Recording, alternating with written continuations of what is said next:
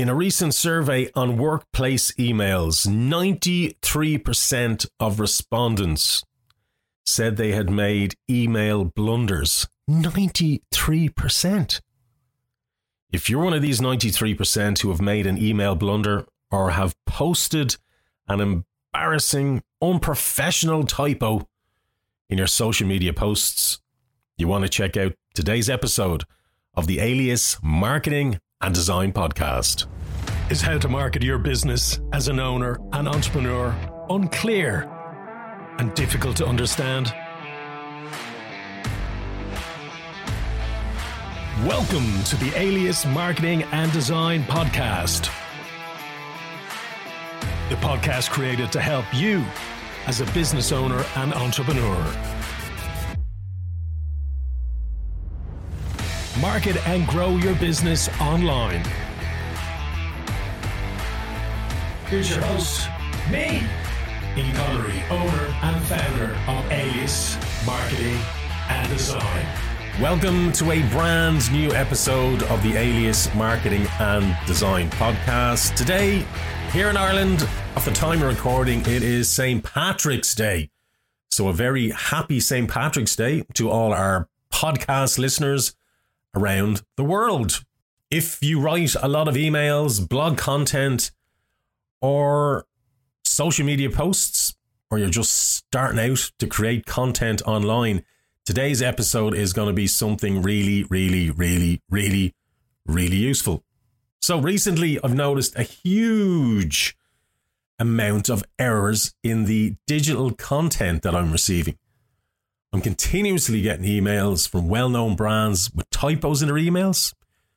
Yesterday, I was on Instagram and there was a guy, 600,000 followers, with beautiful designs, but all his carousels had spelling errors. I was on a dentist website yesterday looking to make an appointment for my daughter. This dentist, highly, highly, highly revered in the dental industry here in Ireland, and yes, guess what? Mistakes all over her website, too. So, today, in an effort to help reduce the world's typo footprint, I wanted to share a tool that I was introduced to back a few years ago when I too fell foul to this typo trend. It was actually this month, four years ago, when we had created a brand new alias marketing and design brochure. And I thought it was the best thing ever. It looked absolutely beautiful, looked so cool. And I threw it out into my close friends' WhatsApp group. And as you know, if you want an honest opinion about anything, if there's going to be anyone who's going to criticize or critique a piece of your work, it's going to be your close friends. So there I was, thinking that I'd created this amazing looking brochure, put it out there. And what happened? I'd made the cardinal error of not proofing the brochure properly. Now, at clients' work, I religiously check for typos, spacing errors. I'm continuously reminding clients of the importance of proofreading our work before it's sent into production for print. But on this occasion, we'd sent out our own brochures production with a few spelling errors. So the lads, after ripping the proofs that I'd posted into the WhatsApp group, they'd ripped the proofs to shreds. The lads kindly introduced me to an AI tool by the name of Grammarly.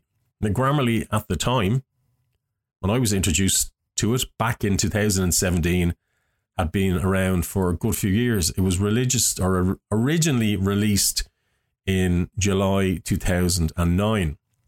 So, what is Grammarly?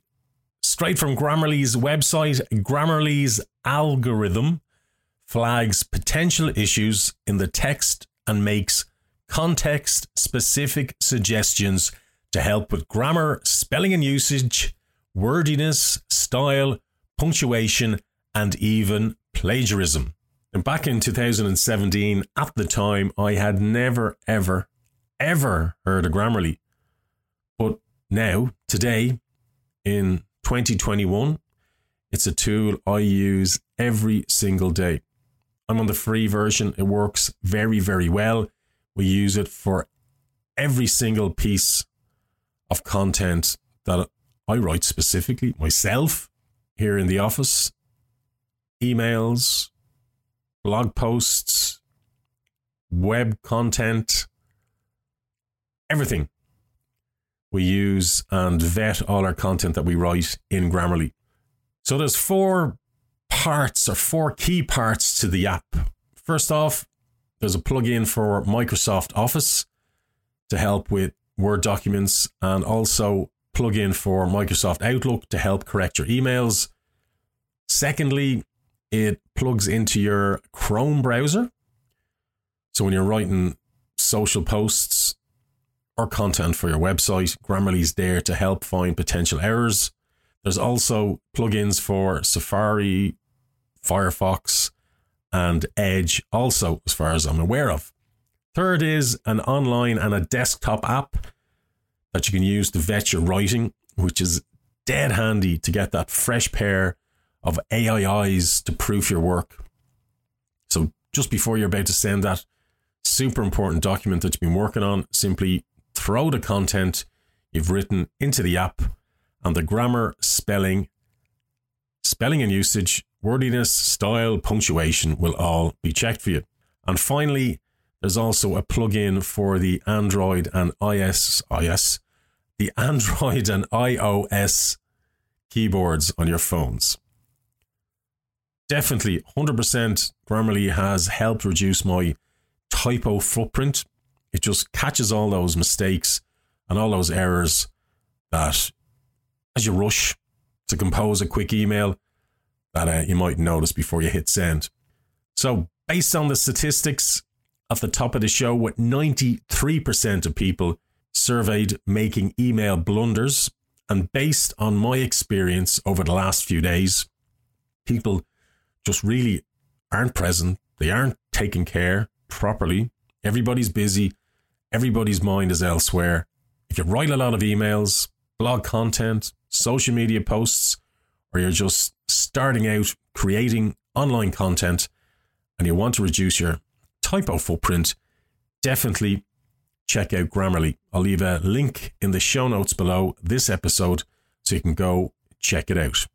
So, I've been Ian Connery. This has been an extremely short, sharp episode of the Alias Marketing and Design podcast. As always, I hope this episode content has been super helpful and slightly entertaining for you. Thanks for listening. We'll talk real soon. Cheers. Bye bye.